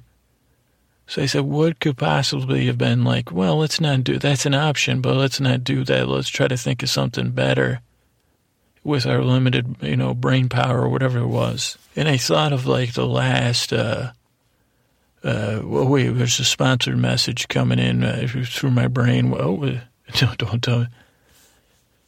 I was thinking of like misguided marketing campaigns. I remember when there was a sweepstakes recently of a, a painkiller, painkiller sweepstakes, and I said, and and they they said they were going to give away things that t- it went totally wrong because they said it, it involved uh, everything pain, and they said sweepstakes are way your pain. I think, and and then people they said that was the worst idea. It backfired. And they said, well, they probably weren't going to do a sweepstakes because they could have, they would have told me. And I said, okay, what about campaigns? And I said, well, why would rabbit humanoids, obviously their planet's gone, but I said, I don't know how they have it. And I said, well, they're pawns in somebody else's scheme. And I said, these rabbits aren't uh, uh just, I said, obviously they're not evil geniuses, but no one's going to make and I said, it's some sort of, I said, what, what could, I, and then I noticed I heard coming through the walls of chocolate surrounding me, the sounds of a TV and chitter chatter of a group watching TV. And I said, I could, I think I, I could have sworn I heard some of this. Like rabbit, uh, kind of sounds rabbit makes when they're moving their faces and probably snacking. What and I heard uh, eh, the, the the wonderful voice of Ian Ziering that was putting me at a heroic heroic uh, dialogue muffled by the, the, the, hollow chocolate shallows and and I said, damn, Sharknado 3 came out. And I said, well, I don't have cable, so I wouldn't have watched it anyway. But I said, I love Ian Ziering and I don't know who else is in it, but wow. And I said, okay, I gotta, I, I said, I said, geez, I gotta figure out a way to get out of here. And then I remember this one time I, uh, I had met, uh, I, I, had, I had met, uh, this crazed, uh, what do you call that, agricultural uh, inspector because I used to work a long time ago. True story. Actually, not that long ago, I was a fruit fly trapper checking the state of California with a county valmeter for fruit invasive fruit flies and insects. And there was this one uh, agriculturalist who liked to hang around there. They wouldn't give this this this guy a job uh, but he would hang around and he would, he'd always want the latest and what's up with all, you know, all wanted to share his two cents about everything. And most people wouldn't give him the time of day, but I said, I said, uh, he, he always was sitting by my truck Uh, so I always had to talk to him. I didn't have a choice. I had to give him. He would say, well, "What time is it?" I would say, "Same time at all." I said, "It's like uh, seven forty-eight. That's when I get to my truck. I get to work at seven thirty. It takes me to plan my route. Anyway, what's up?" And uh, I would usually bring some fruit from home or some food, you know, because I felt bad. They said this agriculturalist and to be honest, he would usually give me, he said, I wish I had the podcast at the time because he would go on these rants and speeches about fruits and stone fruits versus, I, I said, uh, this guy's, uh, he, he was like, you wouldn't know your pit from a, and I, don't even know his other thing he said. That's how poor my agricultural knowledge was. But I remember this one time, and this is going to repulse you if you're, you know, if you're not a foot foot person, which I'm not particularly. I don't fall either way. But I had these kiwis, and the next thing I know, this dude's taking his shoes off, and he's put he's putting the kiwi between his feet, and he's shaving the kiwi with his freaking yeah yeah exactly. And I said to him, I said, "What in the hell are you doing?" He said, "I'm I got me old kiwi shavers going." And he's like, "I'm gonna do a little kiwi shaving here." And I said, I said, I'm never bringing you fruit again, which I, of course was not true. The next day I gave him, I said, I said, everybody, you got to see this guy's kiwi shavers. And then I tried to make up some jokes with kiwi shavers, but most people are repulsed by the feet. I can tell you, some of you are like, oh God, but it, clean feet. Uh, believe it or not, it? Well, actually, I took the kiwis and I threw them away from him but I said, it's probably good for your skin anyway, a little kiwi juice. And he actually did shave the kiwi. Just, uh, I said, uh, I said, never mind, I don't want to think about it. But it turns out, I said, the old kiwi shavers, that's how we get out of here. And I said, you know, my feet are pretty strong. And believe it or not, I know that I run pretty hot, uh, you know, internally, because, and plus all the caffeine I had had earlier. So I popped open my shoes and I just started pumping, pumping, pumping my feet.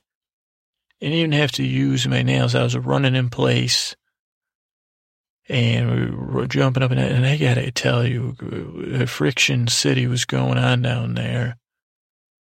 But I don't know if anybody owns a spa, owns a nail salon. Probably not, probably not the best idea with a nail salon. Or you know does that if you're a salon if you know take this idea and run with it. Melted chocolate under your feet when you're melting it yourself oh my goodness. If i wasn't if the fate of the world was not hanging in the balance and if morley safer wasn't incorrectly calling me derek and pounding on his chocolate i could have just done that for hours it was like chocolate between my toes like I was running in place, running, and he said, Derek, what are you? I said, I'm running in chocolate, Morley. If I, this is great. And at some point, I ran, ran, ran the chocolate right to the floor. And then it was extremely slippery. So it kind of, so I, I got, and then I tried to run it. I said, well, I'm not going to run out of this one. And then I used my socks to wipe up the chocolate. And, and then I said, okay, I got to figure out and then I said, Morley, can you hear me? He said, Yeah, Derek. And I said, Hold on tight. And I stood up and I jammed my shoulders into the chocolate bunny and I turned to this right and I knocked Morley's bunny over. And then I waited and I heard the bunnies gather around and I said, Morley, what are you doing? Are you trying to get away? Because I was like, I, they won't. And then I, I, I lifted up the I waited till I saw the sound of them, and then I went in. and I went down. I grabbed the bottom with my feet, grabbed my bunny, chocolate bunny, lifted it. Definitely got some strength from uh, both the caffeine and the adrenaline and the chocolate. I took a giant bite out of, and I threw. You know, like they say, humans under stress can lift incredible amounts. This must have weighed thousands of pounds, probably 80 pounds, which in normal circumstances would give me a backache. But I flung this, boom, it knocked like four bunnies over. And then, of course, there was like about 16 left, and Morley was on his side. And it, but luckily, one of the ears had broken off. And I stuck my hand in the ear And I just started using that like uh, I, I was, uh, and it turned out the bunnies were afraid of chocolate. It was the strange. I said they must be allergic. So then I started kicking chocolate. I started melting chocolate one foot, flinging it, and they were trying to. But every time they they started running, or if they got hit, they were running for the infirmary. And then I hopped on on my Morley's, and I said, Morley, I'm gonna run my way through your chocolate. And he said, Okay, Derek. And so I started running in place. Now, meanwhile, I was running in place. There's alarms going off. There's rabbits running around. At this point, I was like biting off a little piece of chocolate and threatening So the rabbits, and then I looked up, and in one of the spots where the old factory boss would look down, even though this is a new factory, so I guess a new factory boss, one of those windows overlooking the factory floor. I guess in this case, well, I don't know, but I saw a catfish humanoid, a catfish. I said, Morley, we got ourselves a catfish. And he said, what, Derek? I said, no. And I said, I'm getting through because I was going through. And I said, geez, I, I, I had bet that like the neck area of the rabbit was the thinnest part, but I guess I was wrong because I picked the wrong side of the ribbon. But anyway, I was still running, running, running. And those of you that, uh, I said, if, if you, this catfish had a three piece suit on, catfish humanoid, as, as far as I could tell from the distance, an ascot, and definitely had a monocle, maybe a monocle. I couldn't tell if it was a monocle or a pocket watch from this distance. Uh, but, you know, it's an archetype that humans have been writing about for years. Normally, catfishes in human form, as far as I could tell, are usually bad guys or evil. And I think H.G. Wells was maybe the first one that identified this as a fact, you know. Or, uh, uh, uh, and I said, geez, yes. I said, was that, was that the center of the earth or was that? And I said, and then I cracked through Morley's thing and I kicked off the head of his bunny. And I pulled Morley out because he's a little bit more, a smaller frame than I am. So he came right at the neck of his rabbit. And he said, You're a lifesaver, Derek. And I said, Well, we got to become earth savers Morley. And I said, Did Glenn Greenwald didn't happen to call you? He said, No, Lesley did. And I said, One day I may be able to call her Lesley. If, you know, if I can complete this mission and not destroy the earth. And Morley said, What are you thinking? I said, That catfish is up there, but he's not sending any guards in. And I said, so we must be headed in one direction. And I said, five years of one direction, just like the band. I said, I'm pretty sure I know where we are. And I said, we're inside of Pluto, uh, Morley. I said, I think I'm pretty sure it takes five years. It's been in one direction because I, cause I, I said, at some point, I'm pretty sure I saw a ticking clock that said five years to Earth. And he said, we, we, we look closer than that, buddy. And I said, well, it might have been, I said, I don't know Morley. I said, I know we're in Pluto. We got a catfish man. I said, Paas. I said, wasn't there a heart on Pluto? Like, I love Pluto. And uh, I said, uh, Paas. The A is a heart, I think. And Morley said, you might be on to something. And he said, what next? And I said, we do something crazy, Morley. And I said, let's just start. I said, uh, let's walk slow. I said, I walk slowly and walk close to me, determined. I said, well, I said, was that just Mike Wallace that would go into business places, or did you ever do that? And he said, why, Derek, why are we walking? And I said, as confident as you've ever walked, Morley. I said, like the first moment I met you walking out of Mame. And he said, what? And I said, that was when I first met you, Morley. I'll never forget it. And then he, he said, what is that? And I said, I don't know, but I said, we've got it. I said, I, I wish I could think like Mame. But I said, that cat, that catfish is so confident Morley. We, we've got to, we've got to out. Uh, I said, what are those things? On I said, I wonder why he doesn't need any water, huh?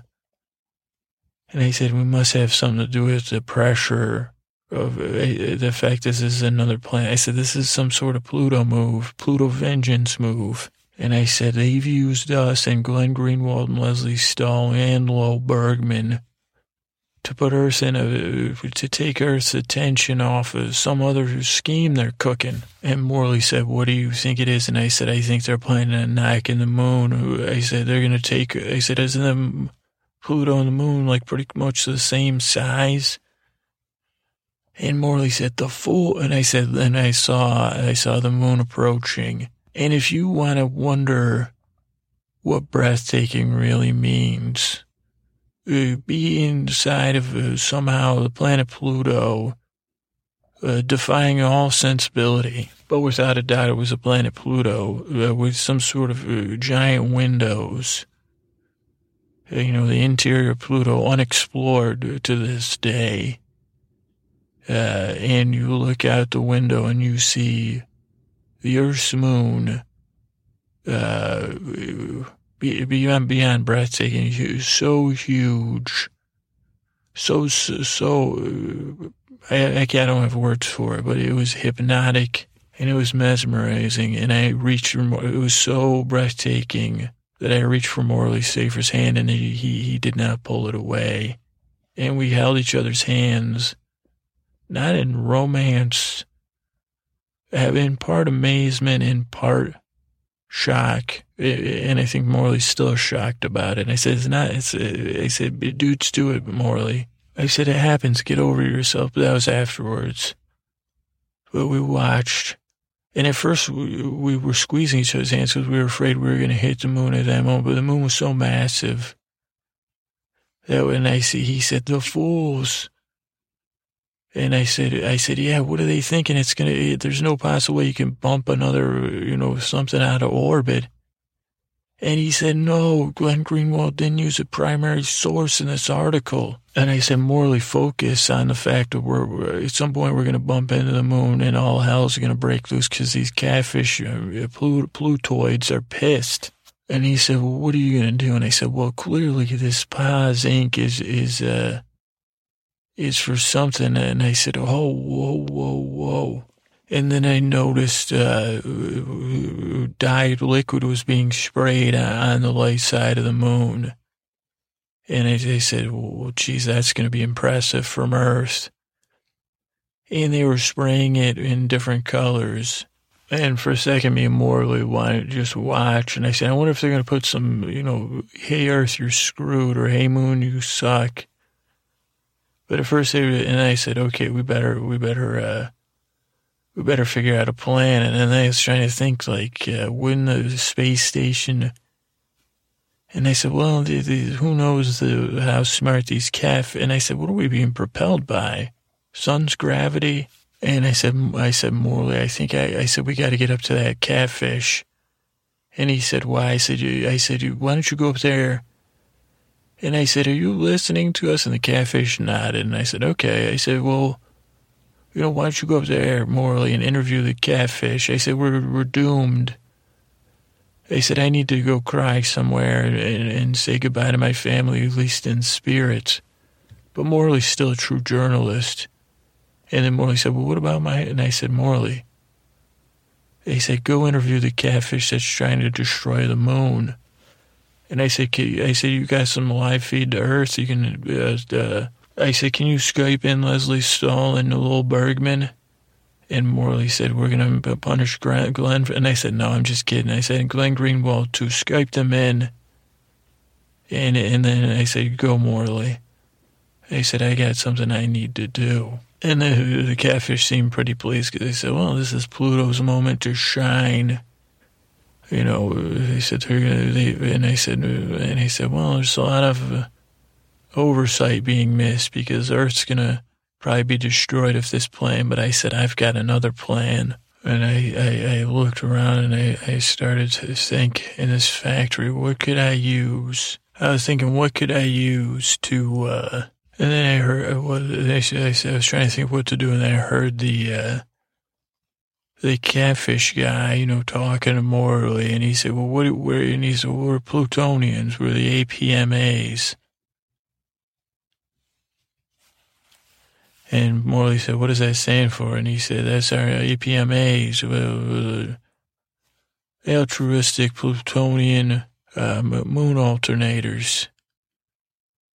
And Morley said, "Is that?" A, and Morley, who went right, he was asking and ended up this was just a branch of crazy Plutonians uh, that live deep within the core of the planet. And I said, "Jesus, it probably goes pretty deep, I guess." But he said, "Yeah, we're covering the." Uh, he said, "We're covering the moon in pop in ink, and we're gonna leave, leave you with one last goodbye."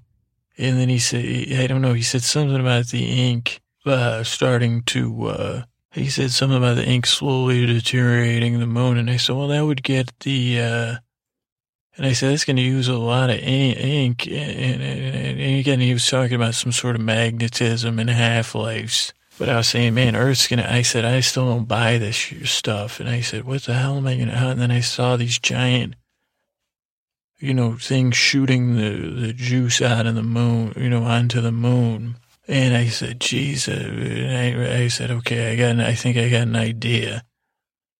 And I, I ran, started running around the factory. It took me a little while to find the direction. Luckily, Morley was behind me plenty of time. I mean, he was like going for two or three 60 minute episodes, I think. And then Lowell was feeding Lesley, like all three of them questions. And then even the other guy from Citizenfour, the guy that could had the great shorthand, he was coming in and like clarifying stuff. Uh, sir, I'm sorry, I forgot your name, but I said, okay, I got, I think I got an idea. And uh, so I started looking, and I finally found a mechanical room that was controlling these giant sprayers that were spraying some sort of altered Paas dye into, onto the moon. And I saw they were using clockwork machinery. I said, well, H.G. Wells would be pleased. And I had brought with me uh, mo- uh, most of what was left from Morley's suit. I was wearing a bunny helmet with the eyes cut out uh, so I could see.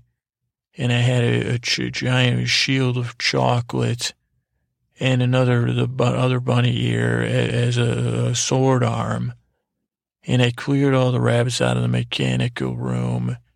And then I started smashing stuff and taking rabbit, you know, any rabbits that mess with me, I gave them their chocolate. I said, this stuff, I said, what the hell are these catfish thinking?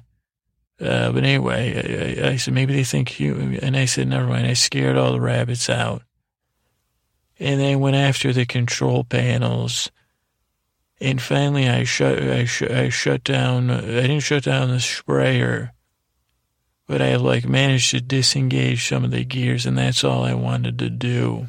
And then I saw, I said, geez, I'm trying, I tried to re-aim the stuff, and I said, and then I kicked it, you know, just like in the movies. You know, I couldn't figure out how to work the computer because I had smashed it, which again, uh, 2020 vision, I shouldn't have smashed computers. But I found the disengager to put it in, not even in manual neutral. And then I just melted some chocolate with my feet. I said, well, geez, that feels good. And I started running on some of these giant brass gears. I said, H.G. Wells would love this. And I, and, and believe me, I don't know, again, maybe it was the adrenaline. I said, I said, well, if I run this, this direction, it's going to shift the sprayers. Now, the sprayers were still going full bore. And as I started to turn the sprayers with my running on this giant clockwork, like a, uh, soon, soon I was covered in chocolate, I was running on all fours, like a chocolate drenched gerbil on a wheel. And I was just, I still was, uh, had a huge caffeine high from all those K cups from the last episode. But I was running, running, running. As the sprayers turned, just as I knew how delicate things can be in space from watching movies like Gravity and Gravity.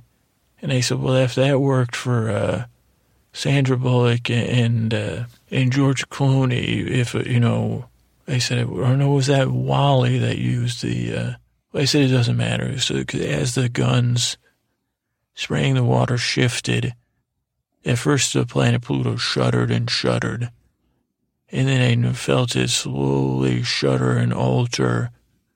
In like whatever the gravity they had set to make us, you know, not float around which I'm sure a gravitologist was like, what the heck? But it shuddered and shuddered, and I saw the moon moving out of the thing.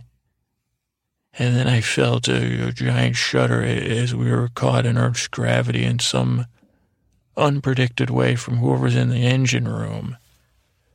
And I said, that's another catfish mistake, keeping the engine room and the spraying room separate. But I said, they probably want to be by these gears where the sprayers are. And then I felt alarms going off and anything, but I, the sprayers were so well designed, you know, brass fittings. I said, these guys, they know what they're doing. And at this point, uh, they must have not, they must have only had rabbit soldiers. I guess they probably figured the futility of the mission. Or maybe everybody else was caught in the center of Pluto but I said, well, geez, uh, as, as, as, we got caught in Earth's gravity, I started to laugh to myself, and, and, and, uh, you know, things started to fall apart as, as we were fully gripped. Well, now we are still far away uh, from an earthly standpoint, but from a, a point of no return, we, we were we had crossed over that almost instantly uh, once we were out of the, I said, uh, maybe the moon's got a gravitational push and pull. I have no idea. And now, unfortunately, I'm not a scientist, but I said, well, if this is hollow and they built all this crap with these windows, uh, odds are, well, the fate of work, I said, in order to save Earth, I have to destroy Pluto. And I, I was guessing that our long drag into Earth's atmosphere uh, would, would, would, the planet would, Pluto would burn up because it's smaller. And I was saying this actually on 60 Minutes. Now, you might, and none of this aired, of course, big cover up, of course. But it, turn, uh, turns out Paas is a huge donor to, uh, both, you know, all, all, political parties. But so the planet, once it was caught in Earth's gravity, I, I, you know, I was giving this speech. I said, you your planet's hollow and so are its inhabitants. No offense. Uh, this was what I was saying to the uh, catfish guy when I broke in. I said, I, uh, I guess I got a little carried away because I said, uh, is this live? And Morley said to the government, you know, to the government it is. And then they're, you know, they're saying, and I said, Morley. And then they all laughed at me. And I said, are they laughing? I said, what are they, are they laughing at because I'm naive or are they just joking? But I said, well, it'd be nice if this was live because Pluto's headed towards Earth. I'm about uh, 85% sure it's going to break up and melt in the Earth's atmosphere because because it's hollow and full of catfish. I said it's going to melt like chocolate. And I said that's the only reason I could think of it. There's so much Easter-related things on this planet Pluto. I said, I don't have any idea. And I said, maybe one day we'll find all of it out. And then the planet was shuddering, shuddering. I said, well, geez, a lot of these brass fit. This is pretty well made. And I said, oh, dear. Like, what if I'm wrong? And then Morley said, we, we better cut off the interviews here and, and get, find a way the hell off of here. And so then the, the catfish guy, he was just, he was so enraged at us and in disbelief that we had, uh, that I had upended his plans. He said, I, Derek, I'm going to get you.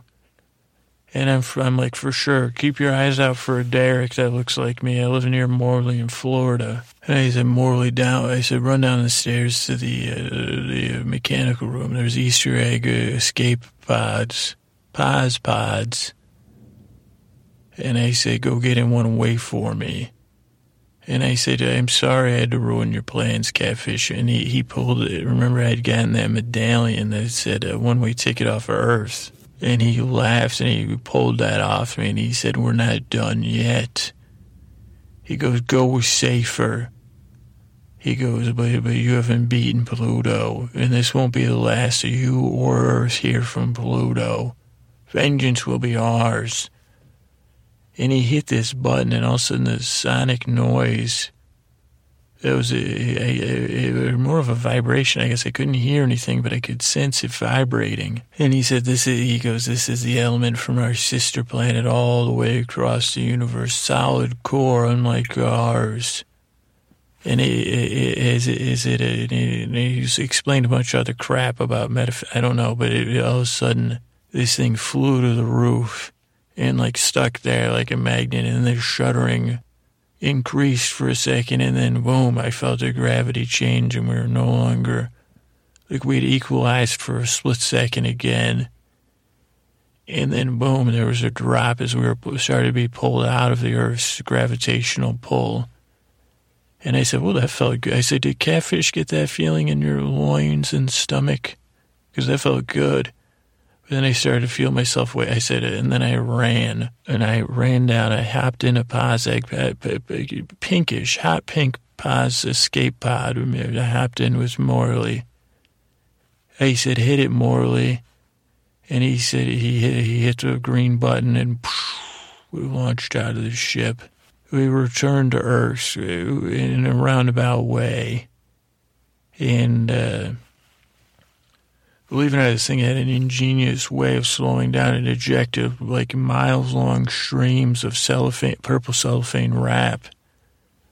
That must have been impervious to the but melting or something that slowly slowed us down and then uh, and then it, it, it poofed, it surrounded us in one of those things called peeps.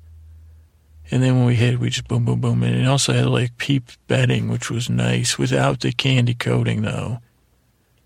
So it was like a fleece instead of because uh, the candy uh, sugar could be a little gritty. Uh, but we were debriefed, uh, you know, by the security forces of planet Earth, and uh, I was told never to speak of this, and uh, you know, believe it or not, Morley. Well, he said he was retired. Every time I'd call him, I'd say, uh, "Morley says Scooter." He'd say, "It's funny. You sound like a, I guess I was so I have a resentment. I couldn't admit that I, it was Derek. I just want Morley Safer to know me for me and not for someone he's confused as Derek." And, and even to confirm it, at one time I called, I said, Hey, Morley, it's Derek. He said, Derek, uh, so good to hear it. And he went on forever, and I hung up and cried. And he said, Why can't Morley? And then Lesley Stahl, Glenn, Glenn, Glenn, Glenn Greenwald's got a restraining order on me. Well, Lowell Bergman, you know, said, threatened me. He said, he said, nah, he's got a temper. And then Lesley Stahl, you know, I said, I have too much respect for, I, I mean, I called her a few times and then she said, please don't call me. So nice. And I said, I'm not call, not calling you. I'm saying, you didn't have to be nice. I respect you. And she, and I was waiting, you know, for her to say the same. No. And they said, well, maybe, and I don't know how they covered up the, the fact that the moon had changed colors. Or I said, there must have been some of it. I said, well, they said, good thing I don't want to get blamed for any of this global warming. You know, they said, well, it wasn't global warming. It was the idiot in Pluto that crashed Pluto into Earth. So probably best that, you know, Earth avoided being caught in any of my calculations. But bad, good news, bad news. Good news, Earth was saved. Good news, if there's a sweep weeks weeks and 60 minutes is ever down in the ratings, they got they're sitting on those stories. Uh, hopefully, they come out with like Citizen 4.1, uh, the Paas story, you know, because they probably. But I said I don't know. If they even got to Glenn Greenwald. I don't. Maybe they his dogs probably they used his dogs. He's got such nice dogs. Uh, but good news, Earth was saved. Everyone ended up being okay and uh, running in chocolate is wonderful. Uh, that bad news, Pluto's out to get us. No, I mean, no one's surprised. I mean, come on, who would be surprised? It's like a dysfunctional relationship with this Pluto, and Pluto can only take it so long. And then all the stuff I said, you didn't even hear about being like a hollow, weak planet, or maybe you did hear it. But um, so that's that's the end of the story and we made it and we did we, we made it back to earth morley and i back to our lives no ticker tape parade no acknowledgement but that's not about it just the derek thing but i guess i can call morley safer whenever i want i just gotta pretend i'm derek but i'm not even pretending that's what's frustrating and I said, she said, he said, well, what if, you know, I said, he even one time, because uh, I call, I, guess I call more than once. I'm lying. And he said, Derek, I'd love you to meet my, I don't know if it was a niece or his, his, his I don't know, like a blind, set me up on a date with someone that's related to say, well, safer. And I said, Jesus, that would make for an awkward wedding. When I said, well, I'm not, Derek's just my, uh, But he refuses. I said, more, why, I said, why don't you, you don't need to call me Derek anymore. And he said, Derek. So maybe I'm just hoping that Morley he's being joking with me, that he really knows my name. And I said, well, I get a Scooter Andrew. I would take either one. Andy, I'd take. Bad boy. So maybe he's messing with me. That's it. I'm, I'm glad you uh, listen to the story, and I hope you're asleep. Good night. I want to thank Laura, a different Laura, for her comments on our website. So nice. Thank you. I want to thank David, Luke, and Meg. Those are the people I'm talking to about the editing. I want to thank Lincoln for his nice offer, Angela for and Betty, and Michael C. Those were all nice emails I got. Miss M, I got a nice email. Faye. I want to thank Rachel, Jake, Eloise, Lori, Babs, Mr. Recovery, Josh T. All shining the shine in the sun well, I should. I got to stay away from those kind of words. Those trip me up. Sun, shining the sun on me over on Twitter. Uh, Kimberly and Julie were, were, say, you know, cheer me up. I didn't need to be cheered up, but they did it. They said, "Hey, let's cheer him higher." They said maybe Scooter doesn't need to be cheered up. Maybe he needs to be cheered, cheered. Just, just a general cheer, not a yelling cheer, like Christmas cheer, but all, all through the year. And that's why it's the best time of the year when you hear from Julian Kimberly, everybody near, let's be clear that I'm saying thank you. And I want to thank you, Samantha again over at Spines and Covers for that. Geez. If, and, you know, say, geez, if I get down, I can just read that, or, you know, and it would say, put me, if, if, uh, if I need, if the cheer's not enough, then I can. So thank you, and I'm sure we, we're going to find some wonderful new people because of that. So thank you so much. And I think that's it on the uh, thank yous right now. If I miss anybody, you know, you're dealing with a flawed person here, but I apologize. And hopefully, you know, just let me know. I'm not, a, you know, you, you don't have to be afraid if you say, hey, Scooter, I sent you $4 billion last week and a spaceship and a new Tesla how about, you know, I, I didn't do it for the thank you. And I didn't do it for my own personalized episode. But, you know, if you could please, I just wondered if, if I did something to bother you, Elon. And I would say, Muskie, oh, you did it. I don't know if everybody, so I saw um, Brad Bird speak. I want to thank Brad Bird. And I know he won't hear this, but holy cow uh, Brad Bird's an amazing speaker, hilarious, and like not the same kind of humor as me, but that that, that kind of humor that you know a lot of people say he's not funny, but it, he's hilarious. Like uh, I don't know, he's not dry, but I don't know. He had to be there, and he was taught. I don't know. He really, really inspired me. And then he was talking about some stuff, and I'd been trying to figure out okay some things uh, creatively, like about uh, series. What are we going to bring back? What are we going to? And he said something, and I said, "Holy crap! There's my answer."